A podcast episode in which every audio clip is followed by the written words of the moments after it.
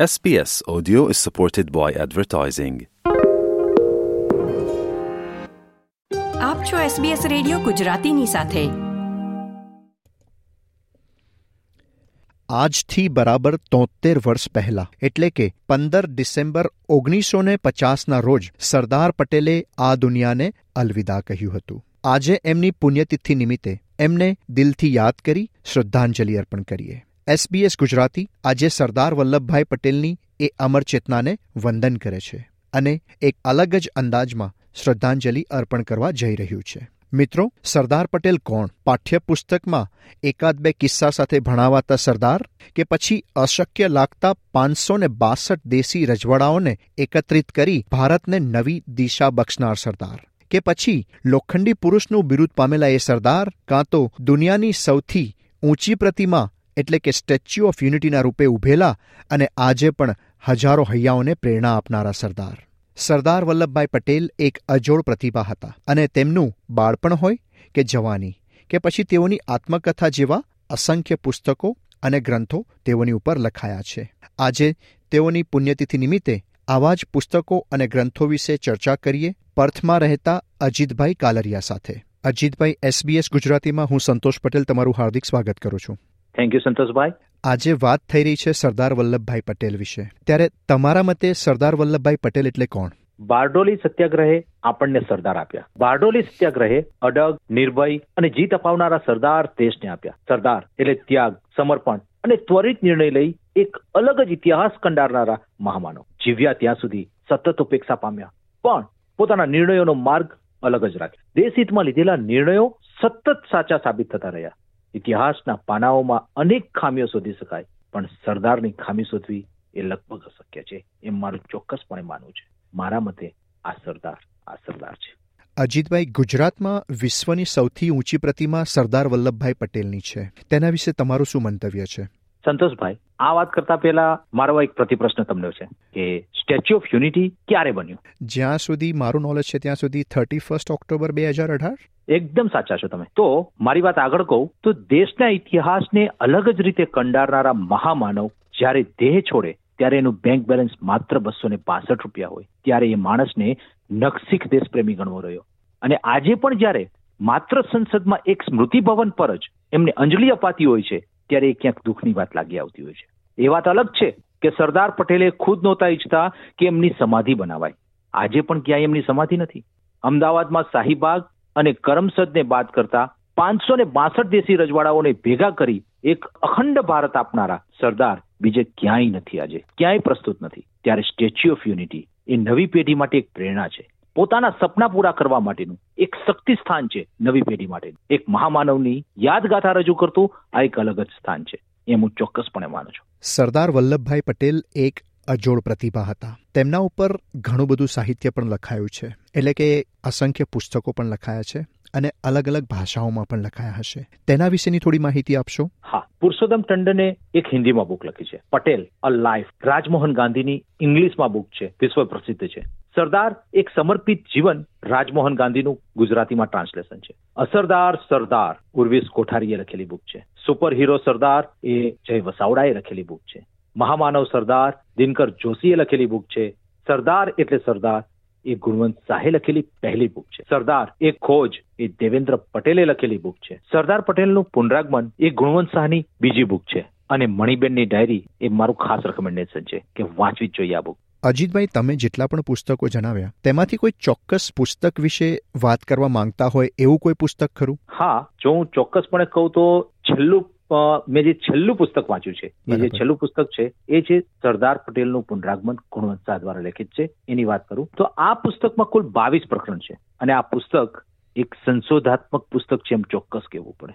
અને મજાની વાત સૌથી સરસ વાત એ છે કે આ પુસ્તક જેને અર્પણ થયું છે, એ અર્પણ પામનાર વ્યક્તિ કનૈયાલાલ મુનશી છે. આ કનૈયાલાલ મુનશી કોણ અને એમને કેમ એ સરદારને ઓળખનારા બધા જાણે જ છે. કારણ કે આ અર્પણ નોંધમાં ખાસ લખેલું છે, અર્પણ કરતા કરતા ગુણવંત સાહેબ ખાસ લખેલું છે કે આજે હૈદરાબાદ ભારતમાં છે તેનો સઘળો યશ સરદાર પટેલના સંપૂર્ણ ટેકા સાથે હૈદરાબાદમાં રહીને સ્વધર્મ બજાવનારા સમર્થ, મુત્સદી એવા કનૈયાલાલ મુનશીને અર્પણ. કારણ કે કનૈયાલાલ મુનશી જો હૈદરાબાદમાં ના હોત અને એમની વચ્ચે વાતો ન થતી હોત, તો કદાચ આજે હૈદરાબાદનો પ્રશ્ન પણ યુએનમાં લટકતો હોત. અજીતભાઈ, તમે સરદાર પટેલનું પુનરાગમન પુસ્તક વિશેની માહિતી આપી રહ્યા છો ત્યારે પ્રશ્ન એ થાય કે સરદાર પટેલનું પુનરાગમન શા માટે? અને આ પુસ્તકમાં શું લખાયું છે જેના મહત્વના મુદ્દાઓ વિશેની થોડી માહિતી આપશો? ચોક્કસ.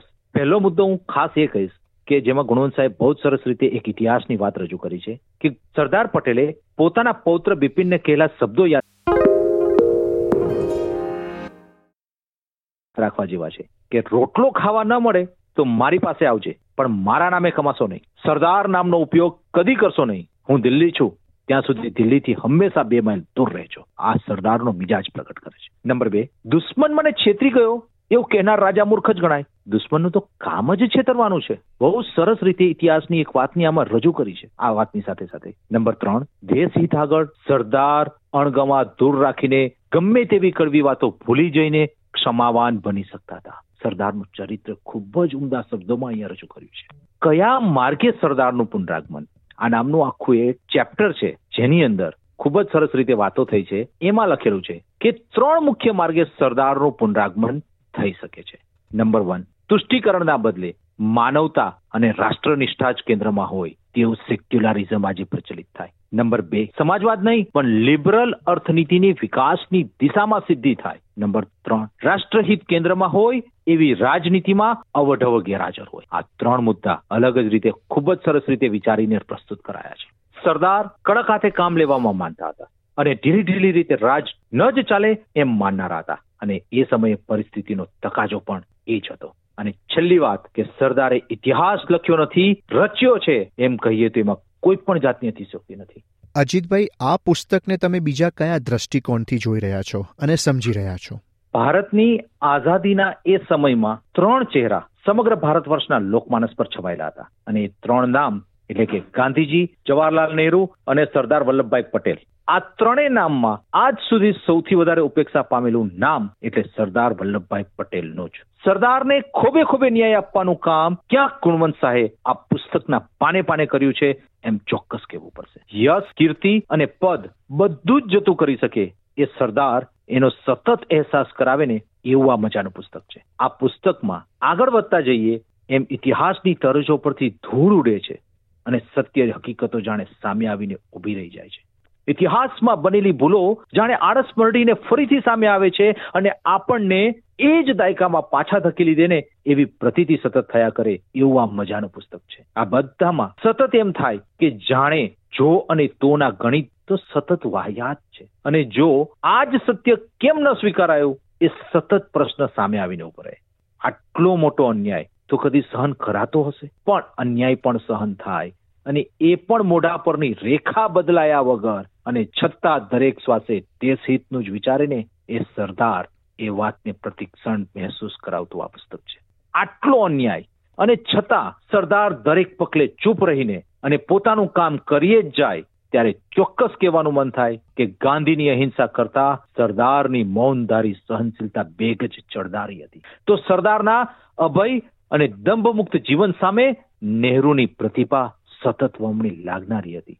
આ પુસ્તક વાંચતા વાંચતા સતત અહેસાસ થાય કે દરેક બાબત કે જ્યાં સરદાર પોતાના દરેક નિર્ણય પર અડગ રહ્યા અને હર પળ પોતાની સ્થિતિ તે સીધું જ વિચાર્યું અને બળવો ન કરીને ચૂપ જ રહ્યા જેવી અનેક હકીકતો જ્યારે સામે આવે ને ત્યારે આપોઆપ સરદારનું કદ સતત મોટું થતું લાગ્યા જ કરે લાગ્યા જ કરે. અને ત્યારે મનમાં જે ભાવ જાગે એ કંઈક એવો હોય કે આ પુસ્તક સરદારના વિશ્વના સૌથી ઊંચા સ્ટેચ્યુ સ્ટેચ્યુ ઓફ યુનિટીથી પણ ઊંચું હોય ને એવી મનમાં પ્રતીતિ થઈ આવીના રહેતી નથી. ચોક્કસ આવું કહેવાનું મન થાય. આ પુસ્તકના લેખક એટલે કે શ્રી ગુણવંતભાઈ શાહ તેમના વિશે થોડી માહિતી આપશો? પદ્મશ્રી ગુણવંત શાહ એ મારા પ્રિય લેખકોમાંના એક લેખક છે. એમની ઘણી બધી બુક્સ મારી પ્રિય બુક્સ છે.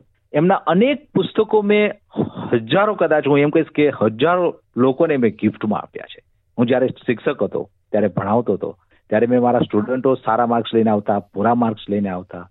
એ બધાને મેં ગિફ્ટ રૂપે એમના અસંખ્ય નિબંધના પુસ્તકો આપ્યા છે. એમના નિબંધોના પ્રિય પુસ્તકોમાં જો મારું પ્રિય પુસ્તક કહું, તો હું કહીશ કે બત્રીસે કોટી દીવા છે. એમના અસ્તિત્વનો ઉત્સવ, પતંગિયાની યાત્રાના ત્રણ ભાગો કદાચ એમને એક અલગ જ હાઇટ બક્ષનારા છે. આ વસ્તુ એમને ત્યારે આપી હતી કે જ્યારે ઇન્ટરનેટ શબ્દ નહોતો. દુનિયાની ચારે બાજુની વાતો એમને વહેંચી છે. દુનિયાની ચારે બાજુ નવી નવી ટેકનોલોજીની વાતો અંદર છે. ઉચ્ચા દરજ્જાના ફિલોસોફરોની વાતો છે એની અંદર. એમની આત્મકથાના બે ભાગ પણ ખૂબ જ સરસ છે. તો રામાયણ અને મહાભારત પરનું જે એમનું ચિંતન છે, એ બિયોન્ડ ઇમેજિનેશન છે. મારી પાસે કોઈ શબ્દ જ નથી, હું એમ કહીશ. અને આ બધામાં સરદાર પરની આજે જે પુસ્તકની વાત કરી, એ તો મારું પ્રિય પુસ્તક છે જ છે. એમના આ પુસ્તક કોઈ પણ માધ્યમ દ્વારા ગમે ત્યાંથી પ્રાપ્ત થઈ શકે એમ છે. અજીતભાઈ, તમે આજે આટલો સમય ફાળવ્યો અને અમારા શ્રોતાઓને આટલી સરસ માહિતી આપી. તે બદલ હું સંતોષ પટેલ, તમારો ખૂબ ખૂબ આભાર માનું છું. સંતોષભાઈ, આપનો અને એસબીએસનો હું આભાર માનું છું અને એટલું જ કહેવાનું કે જ્યાં જ્યાં ગુજરાતી, ત્યાં ત્યાં સદાકાળ ગુજરાત. જય જય ગુજરાત, જય ગરવી ગુજરાત, જય Sardar. Thank you like share comment કરો. એસબીએસ ગુજરાતીને ફેસબુક પર ફોલો કરો.